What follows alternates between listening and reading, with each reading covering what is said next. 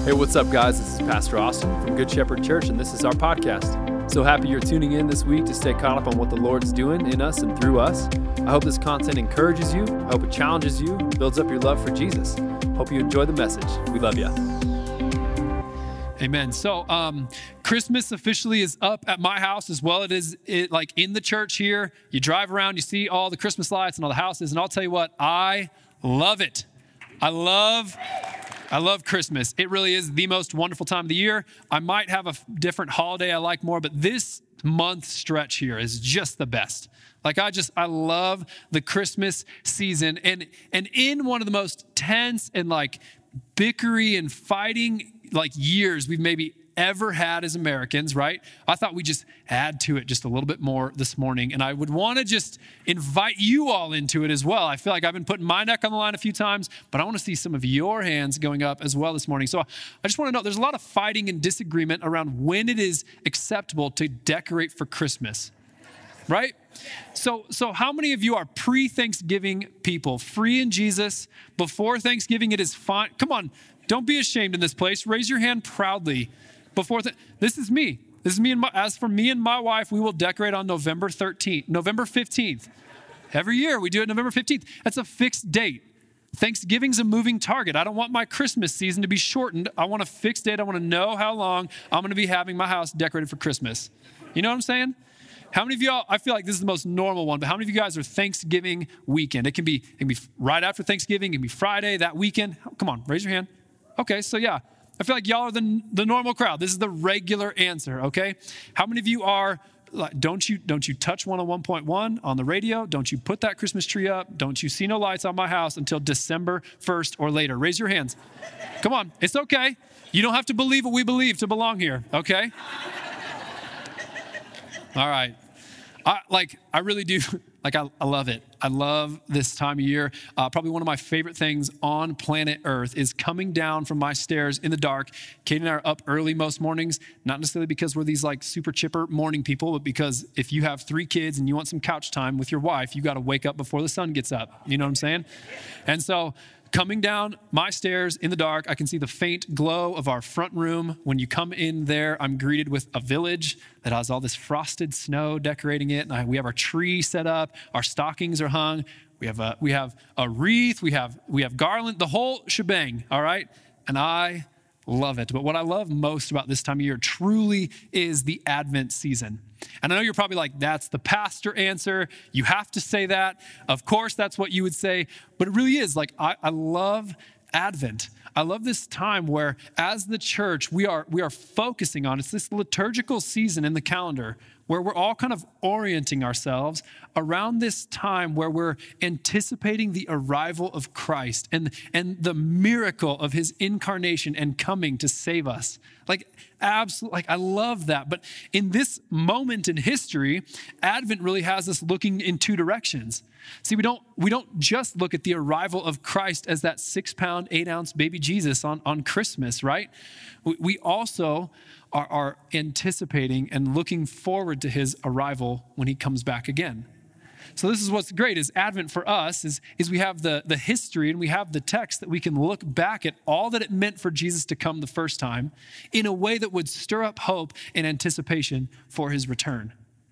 And so Advent technically started last weekend, but we're going to be jumping into it for the next few weeks. Last week, rather than start Advent, we had Caden preach the last message in the You Asked For It series, and I thought the kid flat crushed it. Like if you were here, you got to see it. If you didn't see it, you need to go back and watch it because really those last 2 weeks there of the You Asked For It series, we really identified and nailed down not just what we think about worship and the gathering, but really where our hearts are going, where we as a church see the value and just how awesome those are. And I thought, man, Caden not only just unpacked a critical word that was on his heart, but really articulated clearly how we feel about worship as a house. It's that's who we are. And so if you want to watch those, you didn't see them, go back and watch those for sure. But in Advent, what I would like to do is I'd like to draw us really to this verse where we see John in Revelation writing down the words, behold, behold. I want to stop right there and just admit to you how much I love the word behold. I do. I think it's just one of the coolest words in the English language. It's not just fun to say, but I feel like oftentimes I'm picking on English because of the garbage time usage of words that we've created in our language. Do you know what I mean? So like what isn't awesome anymore? When I say something is awesome, I can be talking about the sunset on the Rocky Mountains. I can be talking about the awe that I'm captivated with as I stand at the edge of the Grand Canyon. I can be talking about the awe and wonder and majesty of Christ reigning on his throne. And I could be talking about the awesome taco I had yesterday. I could be talking about the awesome night's sleep I got last night. Like it just, we use these words and they begin to lose their meaning. But behold is a word that I think actually captures what I'm hoping we'll do here for the next few weeks. The in behold, the invitation is to look at something that we've found that is worth getting lost in. That we would actually fix our eyes on something that's worth our gaze. And in behold, it's not just this invitation to look at it, it's also this invitation to actually see it. And so there's a lot of like just routine stories as we go through Advent, and we read a lot of Luke 2, and we see all the same passages every year, and it can get familiar, it can get rote. But what I hope we see this year, what I hope that our hearts would be drawn into is that we would actually see the goodness of our Savior. And we would see just the value and the gift that it was when he wrapped himself in human flesh, stepped out of heaven. He had all the power. Everyone was worshiping him. Everyone was giving him the worship that was due his name. All the majesty, the glory belonged to him. And he laid that aside, put on this weak human flesh to come to a world where people weren't going to treat him the way he was worth. People were going to mock him and belittle him and torture him and kill him. And yet he stepped down out of heaven in that miracle of the incarnation to save us, to make a way when there was no way. And at the same time, we are tied to this promise that he will return again. He will return again. And so behold, he is coming with the clouds, and every eye will see him, even those who pierced him, and all tribes of the earth will wait on account of him. Even so, amen. I am the Alpha and the Omega, says the Lord God, who is and who was and who is to come. And so for the next few weeks, we're going to consider how God is. God is. He is our hope today, right now. He is also the one who was. And we're going to see how that consistency, that immutability that God has to continue being who he has always been gives us hope. And then as we consider the promise of him to come and make all things new and make all sad things untrue, that is something that we should long for and should push us forward in our faith with hope, with an expectation that he's going to deliver. And so as we hope, I think one of the places that I kind of want to pull us all into today is just really the frustration and angst of 2020, which shouldn't be hard. Like this has just been it's been a rough year in a lot of ways. And I think that what I want to communicate to you this morning more than anything else is I think that Advent, maybe more than ever before, was a gift to the church, especially in 2020. In this season where we've maybe seen that we've placed our hope in other things that are frail and that are failing us, what it does is it has this chance to point us all the more towards Christ, to put our mind all the more on him. So there's a lot of different areas that we're all going to turn to for this idea of hope. Like we're going to turn to things like control. If we can control an outcome, if we can control a scenario really well, it makes us feel good about it. We might have peace there if we can control it. And has that been shaken in 2020? You want to step in Home Depot without a mask on? Somebody's gonna, and you're like, I'm in control of this situation, right? Like you can't tell me what to do with my mask. We'll also turn to comfort. Hasn't comfort been taken from us? Like I just want to go sit at a restaurant and eat food on the inside of the restaurant, not in an ice hut outside. I'm appreciative of what they're doing, but I want to go and I want to sit down in a restaurant. Like literally 2020 has my wife and I for our 10-year anniversary coming up in a couple weeks, considering that we got another plans figured out, which is good, but we were at a point considering going to Greeley just so we could sit in a restaurant. We got other plans figured out, so praise the Lord. But our comfort's been rocked. Our comfort's been shaken from us. People aren't acting the way we're used to them acting. Like it just feels different. The other one we're going to run to is approval. And my oh my if 2020 hasn't shaken up our ability to be approved of by others. And you pick your topic: masks, Black Lives Matter, the election, COVID, go just down the list of what was 2020. And I remember sitting like on my couch, opening up Instagram on a morning in June, and so this is probably not for some of you who aren't on Instagram, but some of you who were on Instagram, you saw this one day where it was just black, right? Just scrolling through, and it's Blackout Tuesday. I don't even know it was a thing, but all of a sudden my whole reel's black, and I immediately felt this tug on my heart. Do I post something like this? But then this camp will all label me like this, and they'll associate me with this. Do I post something like this? Do I post something different? Do I not post the blackout box? Do I just post something different? But then this whole camp will think of me like this. And there wasn't even an option not to post anything, because what was the hallmark line from that day? Your silence is deafening. The fact that you're not even willing to do something is deafening, right? And so we felt this in 2020. There were so many things that it's like, man, all these divisive issues. I didn't even feel like I could raise my hand for when we celebrate Christmas or when we put up our Christmas tree, without feeling like I'm noticing how much people just notice these tense issues these days, which, by the way, the right answer to raising your hand was, it's 2020. There aren't rules this year for when you can put up your Christmas tree. You're free in Jesus. You put it up whenever you want. But we've had these things shaken. And this last week, I saw a story. Maybe some of you saw it. I don't know. Maybe some of you have just chosen to just cut ties with the internet, get off social media altogether. Just, you're not watching the news anymore. You might be the happiest people in this room at this point. Look, I saw this quote from this, I guess he's an actor, Duncan Trussell. I don't even know who he is. I just love this quote though. He said, "There's some poor phoneless fool sitting next to a waterfall somewhere, totally unaware of how angry and scared he's supposed to be." And if that doesn't make you just reconsider everything about the internet, I don't know what will. It's so true. And yet 2020 has kind of gripped us in this way. And so there was a story that came out this week of an actress, and you can look it up later. I'm so not here to make fun of or to pick on this situation, her decision at all. But this famous actress announced this week that she was transitioning to be a male. And so she made this announcement, and in her Instagram post that she came out with, she was writing out this letter for the world to see. And what I want to draw attention to, the reason I'm bringing it up, again, it's not to pick on her. It's not to shame her in any way, but it was tragic because in the one moment as she was leading into that, this was the most joyous decision she's ever made. Finally, I can be authentically me, and I can love me as I am. And in this moment where she was admitting this liberation from how the world has imposed its values or its perception of her, she immediately then in the next line went to say, "And my joy is fragile. And I'm terrified that other people's opinions are going to take it away from me." And this is the lie of approval. Then on the one hand, we might say, "Oh, I'm just going to do this no matter what anyone else thinks. I'm just going to finally be authentically me." But as soon as we say that, we are enslaving ourselves right away to the ability of other people around us to receive that or to walk in it with us.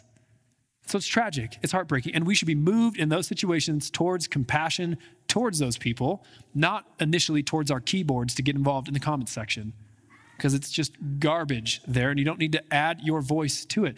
We should be moved with the fact that, man, the world is turning to things that are failing them. We're running to places for hope. We're running to places for peace. We're running to places for love. We're running to places for joy, and the world can't offer it to us. It's not working. The feedback cycle has come back and shown this system is broken. We're more angsty, frustrated, depressed, medicated, all of it, than maybe ever before. And it's really easy as the church to point out there and to look at this one story and say, "I can't believe this girl would make this decision and she wouldn't see this truth." It's a lot harder for the church to get in front of a mirror and ask the Holy Spirit to say, "God, would you search me? Test my anxious heart. Would you see if there's any way in me that's offensive?" And if we as the church could come to the Lord and just say, "Hey, is there something in 2020 where I've turned where I've been looking for hope in the wrong place? Because 2020, as it's revealing these things, we can look at it in a couple different ways. Like, as the world flips upside down, and maybe like your job's not as secure as it used to be, as these relationships weren't as good as you thought they were, as this person's not giving this approval, this comfort's going away, this control's going away, as all those things start to kind of get shifty, what we can do is we can turn towards God and say, how dare you take this away from me? Or we can see it as the invitation that it is to be refined and to be reformed. And so we should not see these things, like when worldly things are failing us, we should not see them as punishment. We should see them as his grace, as his kindness, as his love, to reveal to us that the things that we're turning to aren't the actual thing that our heart is after. It's not the actual source of joy. It's a cheap version of it that oftentimes just looks like happiness. And happiness is a cheap, frail emotion. You might be having the most happy day of your life so far, and that is one phone call away from changing. Every single person in this room, your happiness could be gone like that. Your health, the things that we've like invested so much in. Like, I think so much of what's happening right now with this pandemic, maybe not so much in the church, but maybe in the world that we're living in, is we're being confronted with our mortality for the first time. And the world that has been like invested so much in their health and got to eat my blueberries and eat my spinach and take my multivitamin and go to the gym. And all of a sudden that's not good enough to protect us. And we're realizing how fragile we are. And so we're freaking out. I think as this happens, as things that we've turned to, the biblical word there would be idols. As we've turned towards comfort, control, approval, the other one would be power. Just really like to win. I like to look strong. I like to be strong. As those things become frail, and as we realize that those are cracked cisterns that can't actually hold the well, the living water that we've been given, we should ask ourselves, okay, then what is hope then? What does it mean as a Christian to hope? What does it mean as a believer to have hope? Well, there's a couple things that it's not. But before I do that, let me just explain what hope, as simply as you can put it, is the desire for something good in the future. It's just desiring something good for the future. I hope in about an hour, I'll be eating lunch. That would be good for my future stomach. I have a desire for that taco, for that whatever I may be having, pizza roll from Pizza Street, maybe. In about an hour, I have that hope that it will be better. Notice though, whenever we use this word, now I just mentioned Pizza Street, and y'all are going to try and beat me there. Whenever we use this word hope in English, we're using it with just a dash of doubt. Do you feel this?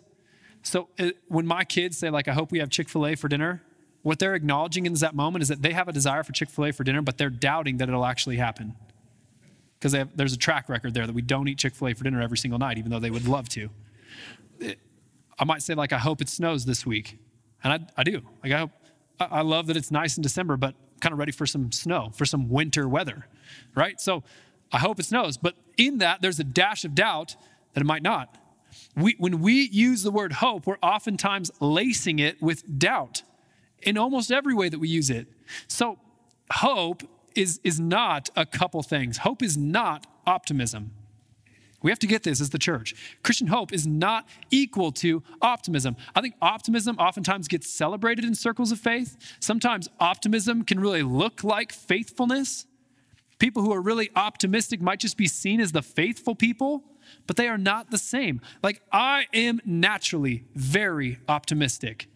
Like, I'm wired this way. Being optimistic just means, like, I see the scenario that I'm sitting in. I look at all the factors, and my brain just chooses to see the best possible outcome. That's what optimism is. I look at it, and I'm just like, we can do it in less time. We can do it for less money. And I just, like, I underestimate all the bad things, and I overestimate all the good things. I'm optimistic. But optimism is not faithfulness. Optimism, most times, what I've found in my life, is that it's actually just a crutch to carry me along in my stupidity. Because I make a timeline that's way too short. I make a budget that's way too small. I what I've naturally found is that like there's optimistic people and then there's realistic people. Pessimistic people might be the better word there, but you know, realistic is the word that they prefer, right?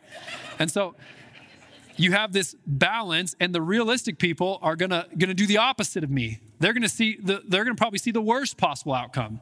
And neither one, that is not to be equated with faithfulness. It's not to be equated with faithlessness. I have found that the best decisions that I make come with a healthy blend of both optimism and realism. That's because it's a wiring. It's not this thing that God has just given me to be the most awesome. That's not what optimism is. Hope is not optimism. The other thing that hope is not being oblivious. I think there are times that as the faith community, we can want to just grab this bumper sticker of God works all things together for the good of those who are called according to his purposes. We can just slap down on any hard thing that starts to happen. And that a lot of times is not helpful. It's true, and I believe that God works all things together for those who are called according to his purposes, for the good. I believe that. I believe the story of Joseph. What the enemy intended for evil, God was going to use it for good. I believe it 100%. But what I also believe 100% is there are some people who have walked through tragedy who won't experience the realization of that verse until glory. But man, my hope, my prayer is one day you'll get there one day and you'll get to make sense of that tragic thing that you walked through by the grace of God. But we cannot pretend that hope is the ability to neglect all the things that are going on around us. That's how the world sometimes wants to label us as, oh, you Christians, you just claim faith, therefore you get to be oblivious to all these problems. That's a lot of like us gathering right now is the world's like, how oblivious can you be that there's a pandemic going on right now? And we covered that a couple weeks ago, so I'm not going to go into it. But like we are not just neglectful or unwilling to look at the issues that are going on. So Psalm 56:8. Some of you maybe have this framed in your house. You keep track of my sorrows. You've collected all my tears in your bottle. You've recorded each one of them in your book. And what that tells me is that God cares deeply about those who have walked through tragedy. He is near to the brokenhearted. It is not his heart that we would pretend like they never happened. And so the reminder in bringing up even a verse like this is that those aren't just words on a page. That's the word of God describing the character of God. That he's paying attention deeply to the things that have happened to you in your life. We don't have to live in this place of oblivion, pretending like there's no problems. Like we can acknowledge full well what's going wrong and still be hopeful. I think of the story of Paul in Acts chapter 20. He's leaving the church of Ephesus. He says that I feel like the Holy Spirit has compelled me now to go to Jerusalem. And what he says is he's like, and I don't know what I'm going into there. I don't know what's going to happen to me. But what he says then right after that, he's like, surely imprisonment and affliction awaits me. Do you hear in that moment how there is a greater hope that's compelling him to go? He's not optimistic. He's realistic. Like he's saying, he's acknowledging full well, this is going to end poorly. Like I'm going to get beaten up. I'm going to get tortured. I'm going to get thrown in prison, but I'm going to go because of this hope that compels me. He's going to preach the gospel. He's also not walking in oblivion. Well, the Apostle Paul, like read any of the New Testament. These guys aren't walking around going like, nothing bad is ever going to happen to me. Nothing bad is happening in the world around me. We can acknowledge full well what's happening, and we can long for, and for those of you, like, I know there are people in this room where 2020 has been a cakewalk compared to something else that you've walked through in your life. Like I know, like you're like, are you kidding me? I would live this year again 100 times if I never had to go back to that moment. And my prayer and my hope in this series is that what we're going to do is we're going to stir up your desire for the day to come when God undoes all the sad things that have ever happened. And he renews the world that we're living in. And he ushers in a new age, one that's free of sickness and one of pain. And so that is coming in a couple weeks, but I just want to remind you, this like to be hopeful is not to be this like happy-go-lucky Tigger, pretend like there's no problems in the world and just like see the best possible outcome that's going on. That's not necessarily our call. So what is hope? What is our call? There's two words in Hebrew that describe that the Old Testament uses primarily for this English word hope. The first one's yachal. All right, let's just do it. Everyone just say yachal. Like give it a good throat. Turn to your neighbor. Maybe don't spit on anybody. It's not a good idea. Just everyone go, right? Congratulations. You completed step one of Hebrew. That's like the main thing there. Yachal just means to wait. To wait. To just be patient for something. Noah had to yachal for the flood water to recede before he could get off the boat.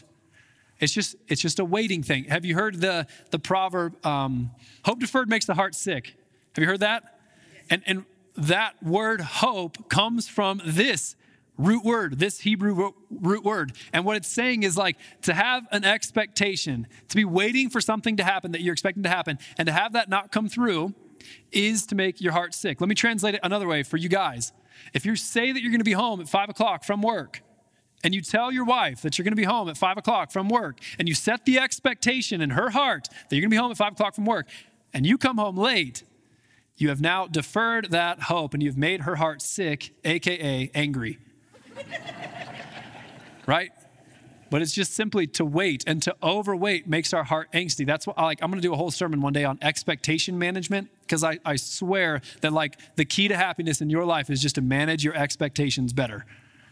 But that's a different sermon for a different day. The other word is kavah.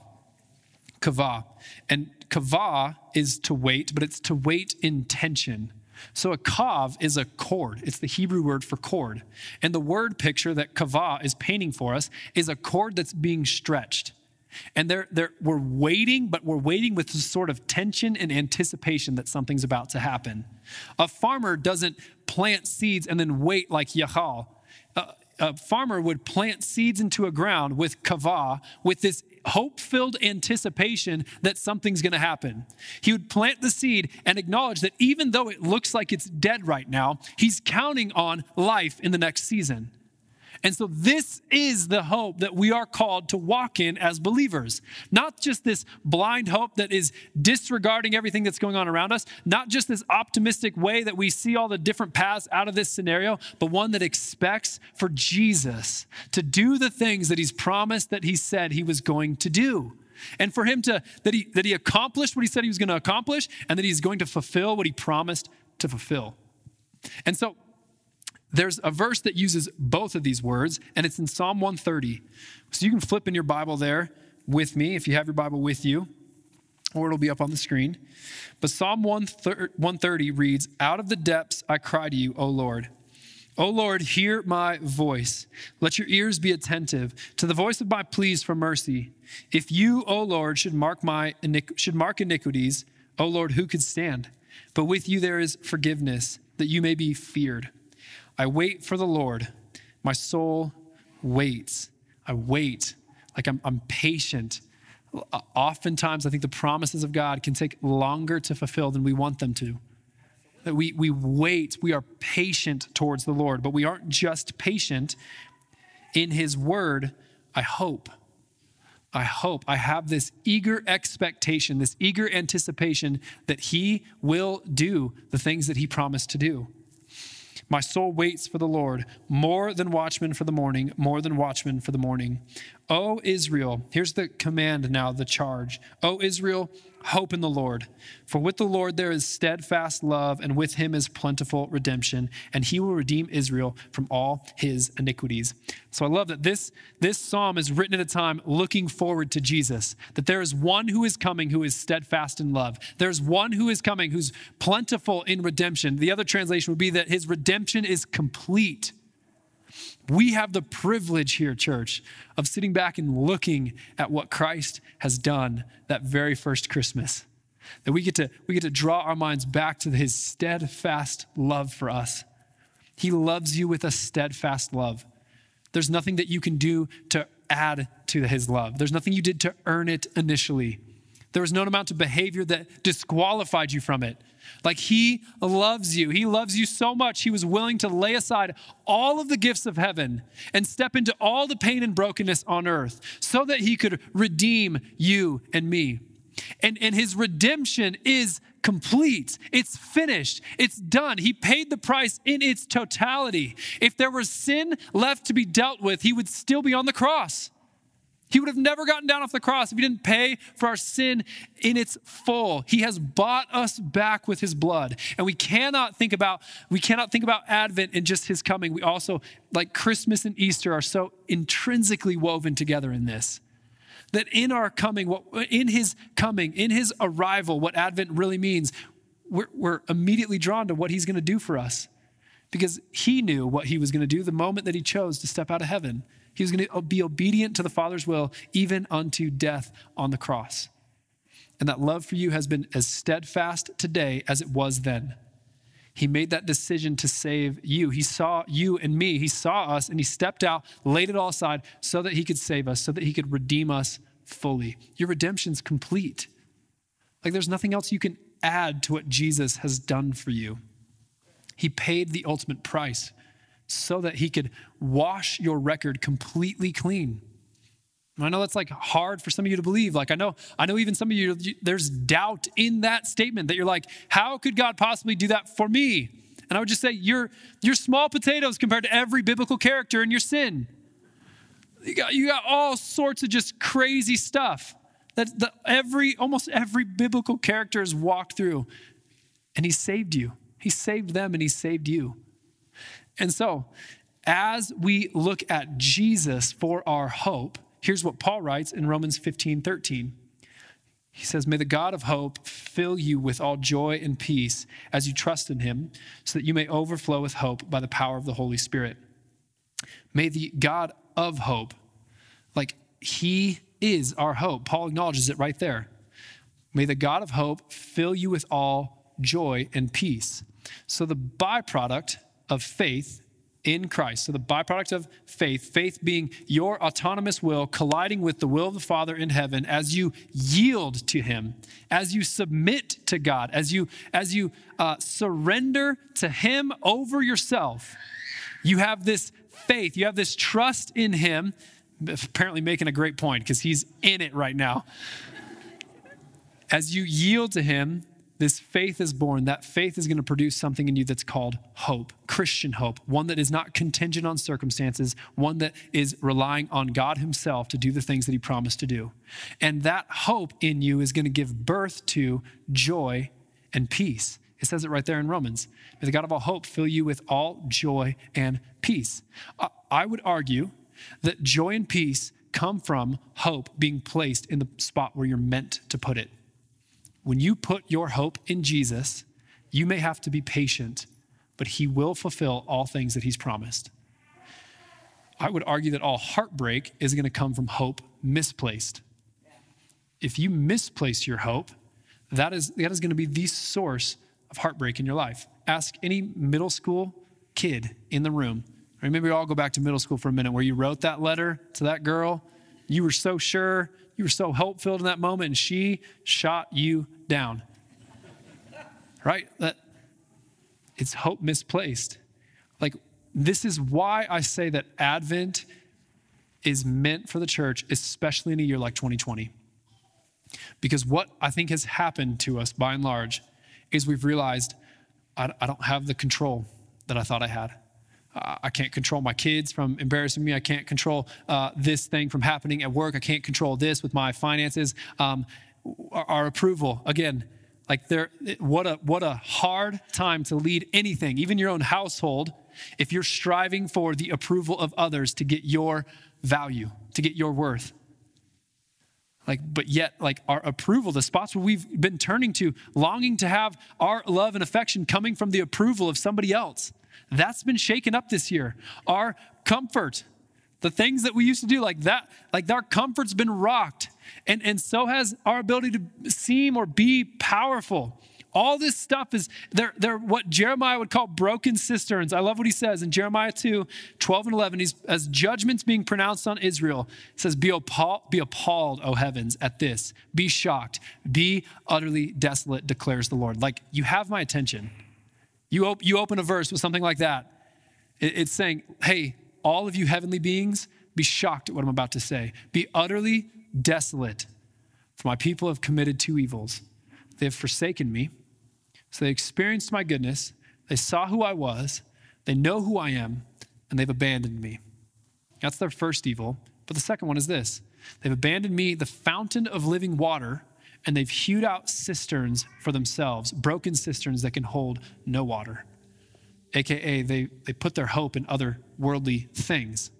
They didn't put their hope in God, their provider. They didn't put their hope in God, the Prince of Peace. Like they were turning to all these different worldly things. And church, the truth is we're guilty of the same thing here in 2020. This was Israel then, but we do this. And the question that I think is before everybody today is just to search out and you go, man, is the source of my angst, is the source of my frustration, my depression, my anger, on some level, is it because I've placed my hope in the wrong things? Have I been turning to things of this world to satisfy me, to be that living water that only comes from Jesus? And as that's revealed, we are faithfully and lovingly invited to turn towards the river of living hope that is Jesus. And so would you stand? I want to read one more verse over you, and then I want to pray. In John 15, John's talking about abiding in Christ's love. And I think we've talked about this so much as a church, where our striving, should it be anywhere, it should be to remain close to Jesus, not to do these things so that we impress him, but we do these things to keep our heart and our mind near to him. As we abide, we read our Bible, we pray, we come to church so that we're closer to the stream of living water. And as the Father has loved me, so have I loved you. Abide in my love. If you keep my commandments, you will abide in my love. Just as I've kept my Father's commandments and abide in his love, these things I have spoken to you, that my joy may be in you and that your joy may be full. God cares deeply about your joy. He just is not afraid to admit that the only place that's going to put a deep-seated joy in your heart that's irrevocable, a deep-seated joy that isn't contingent on circumstances, it doesn't matter what's happening in the world around you. The only way to that joy is through an abiding relationship with him. And that is something that he wants for you. So like he cares about your joy. He cares about your love. He just wants to be the source of it. And so the invitation, as you go home today, have a conversation with whoever you're driving home with. Get in front of the mirror. Have a conversation with yourself. Ask the Holy Spirit to reveal in your heart, where have you hewed out broken cisterns for yourself? Because I believe that one of the things God is doing in 2020 is he's helping those broken cisterns leak all the more. And he's refining his church. He's purifying his church. Amen? Amen. Amen. Lord, we love you and we need you. And we invite you to come in and invade our hearts and show us the spots that are off, not because you are a God who likes to punish, but because you are the author and perfecter of faith and hope and love and joy. And so God, I pray that we would consider the unsearchable riches that are available in you. I pray that we would turn away from the things of this world that are promising things that they cannot deliver. And would our soul be drawn up to behold you in these coming weeks? I pray that we would have a wonderful Christmas season. I pray that all the families who get to gather and do things, I pray that it's awesome. I pray that you'd be near to the lonely in this season. But I pray more than anything else about Christmas and the presents and the commercial thing that we have made it these days, would we be drawn up into fixing our eyes and seeing you for who you really are. We love you, Jesus. It's in your name we pray. Amen. Amen. Hey, God bless you guys. Love you. See you next week.